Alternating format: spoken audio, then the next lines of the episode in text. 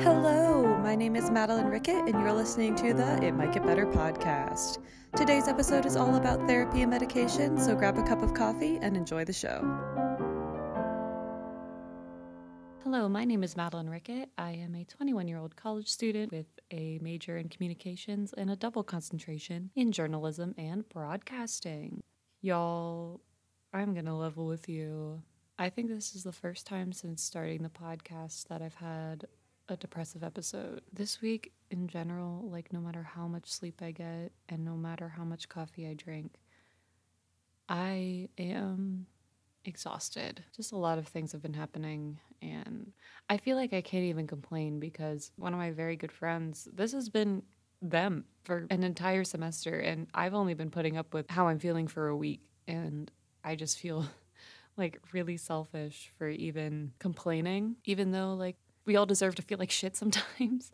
and, you know, one person's pain doesn't discount your own, but like, I guess it just puts it into perspective how my own friends have been feeling. And obviously, like, I felt for them and I wanted them to rest and I felt bad and I did everything I could to make them feel better or lighten their load if I could. But, you know, you don't really get it until you're there yourself again. Just, yeah, today's been rough. I don't even know what I've done today. I know I've done things, but it's just been like a blur. I had a full venti cup of coffee and took a nap after. That's how tired I am. So, yeah, my mental health isn't great, but I do try to be transparent on here and on my Instagram at It Might Get Better Pod because I'm not healed. I am not anything. Because, like, I can't just sit here and, like, give advice and not show the bad stuff too, I guess. So, yeah, that's just why I try to be vulnerable and transparent on my podcast because I'm currently very overworked and very tired. And I think this really kind of wraps into today's topic, which is about therapy and medication. So it's a bit loaded, and I know that this topic needs to be handled with care. I think my less energetic mood will maybe do this podcast episode good.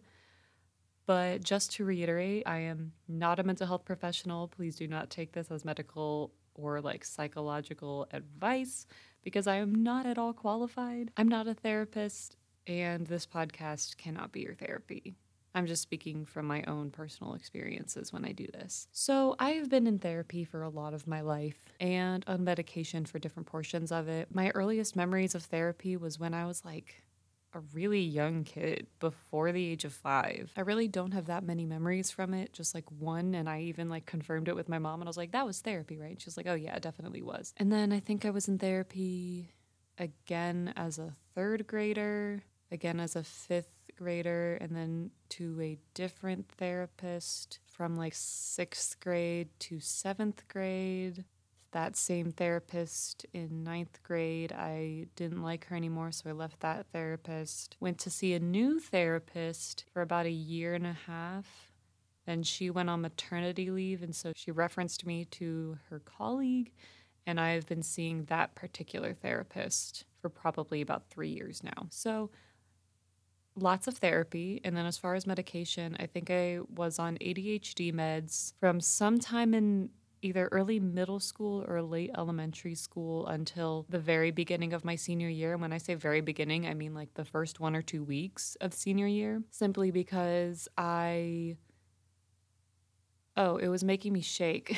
it was making me shake. And I'd never done that before. And I would always take breaks for the summer. I would not be on it over the summer. I would just be on it during the days that I was in school, which maybe wasn't recommended. I don't even know, but it was a while ago, so I'm fine. But I would always like take a break and then get back on it for the school year and be perfectly fine. But for whatever reason, at the very beginning of my senior year, it would make me shake really badly, and I couldn't tell you why. So I stopped taking it. And I'm honestly wondering if I should go back on it, but I'm I'm doing all right without it. And then as far as anxiety medication, I was not on any sort of medication for mental health specifically until summer of 2019. So that's when I started that. And I've been on that since. And I think this facet of mental health uh, really scares people, which I understand. I guess For me personally, these things have not scared me quite as much simply because I've been doing it for so long. And I also think that part of that fear comes from not wanting the medication to change you or your personality. And it's really scary to think about, but I think it is a big misconception. If a medication is changing your personality, that's I'm pretty sure a problem and you should talk to your psychiatrist about that. And I also think it's especially difficult for those of us who have spent the majority of our lives with mental illnesses because we're not quite sure who we are without them. Before I was on anxiety medication, I had no idea who I was without anxiety. My anxiety really came to a head my freshman year of college. My friends were telling me about the things I used to do or not do because they would invite me places and I would say no to like 80% of plans that they tried to make with me unless they were made days in advance, which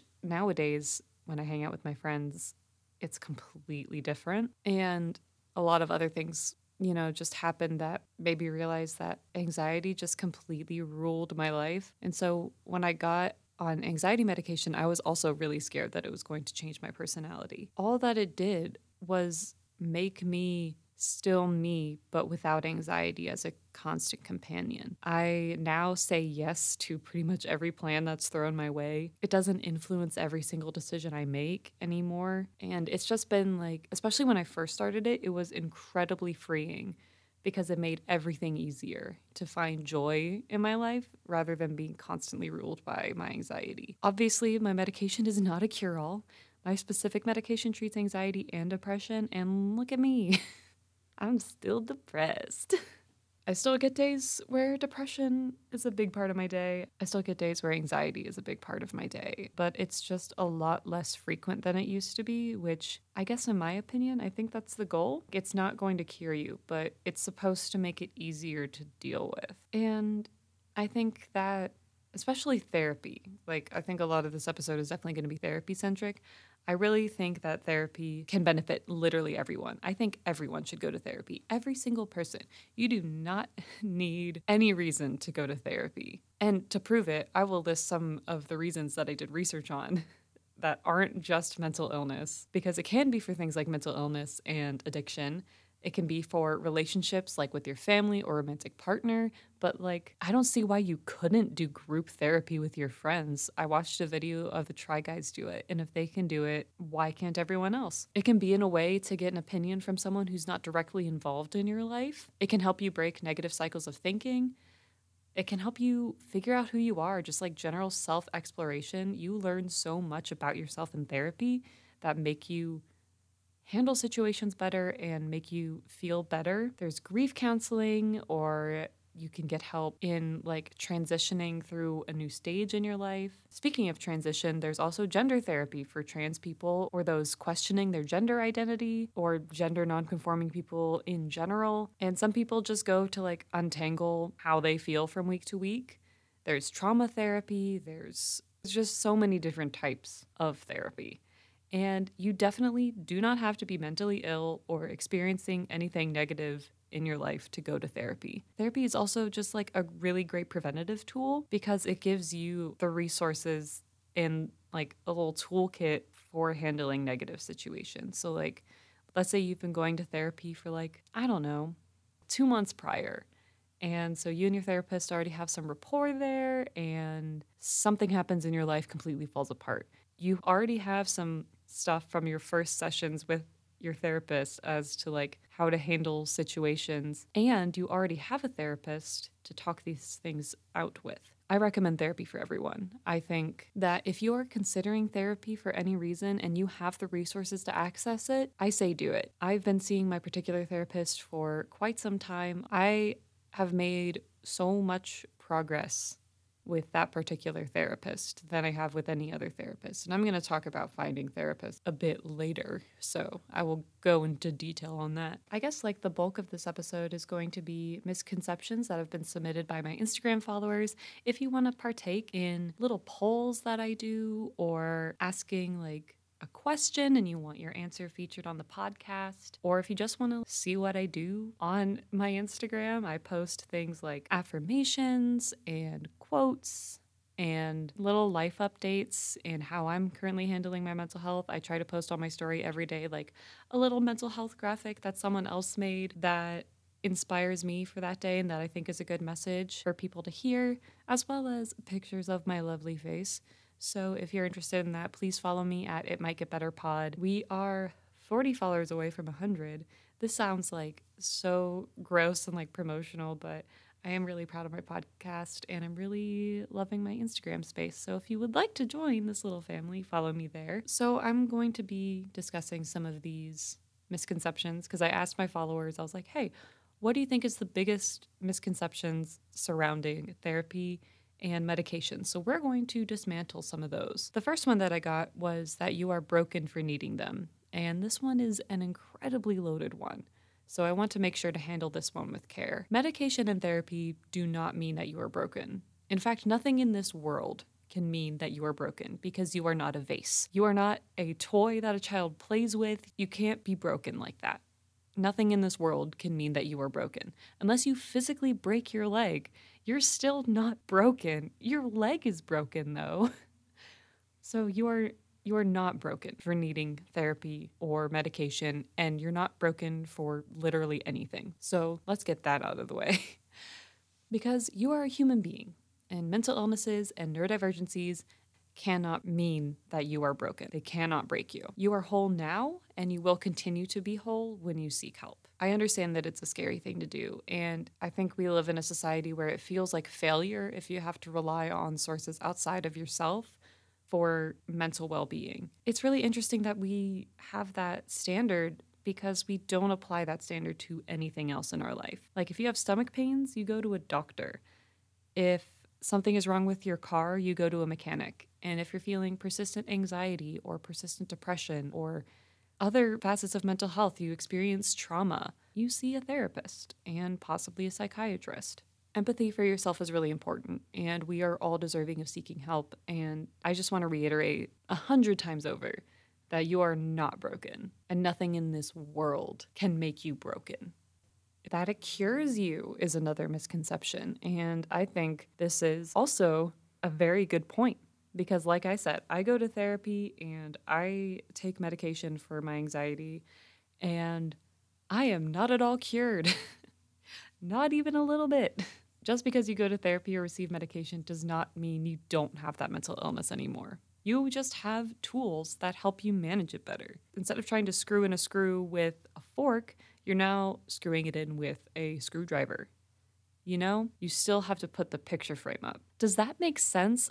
you're still using a tool to make sure that the picture frame goes up, just a better one. You still have to put it up. I guess the picture frame in this metaphor is anxiety or like a mental illness, you have better tools, but it's still gonna be there. Does that make sense? Hopefully it does. I kind of came up with that one on the fly.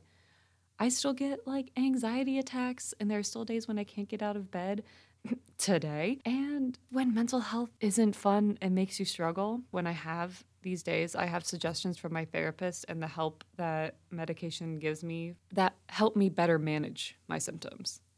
And that hopefully with time, bouts of anxiety and depression or whatever else, trauma symptoms, OCD, all sorts of other mental health things will not be as constant of a companion. And when they are very present in your life, you're able to deal with them better. So there's that one. Another one is that talk therapy isn't for everyone or the only therapy out there. I think they also said that some people need a more hands on approach. Now, I will say, I don't know much about this. This is definitely not my area of expertise.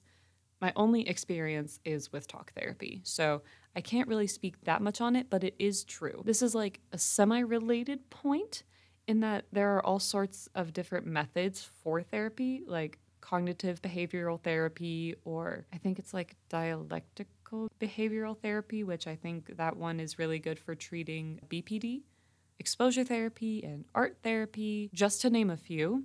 Just know that if you don't like talk therapy, there are different kinds of therapy out there, as well as different types of methods of talk therapy. But I would say my best advice for anyone who doesn't want to do talk therapy or isn't sure what kind of therapy works best Do research on the type of therapy methods that are typically paired with whatever you are struggling with. So that way you can, like, you know, for anxiety, every time that I would look up, like, anxiety therapy question mark cognitive behavioral therapy was the leading one for that. And i know there are different types of therapy recommended for different mental struggles. And so depending on what type you're looking for you can find which methods of therapy are recommended and you can do research into those and see which one you like.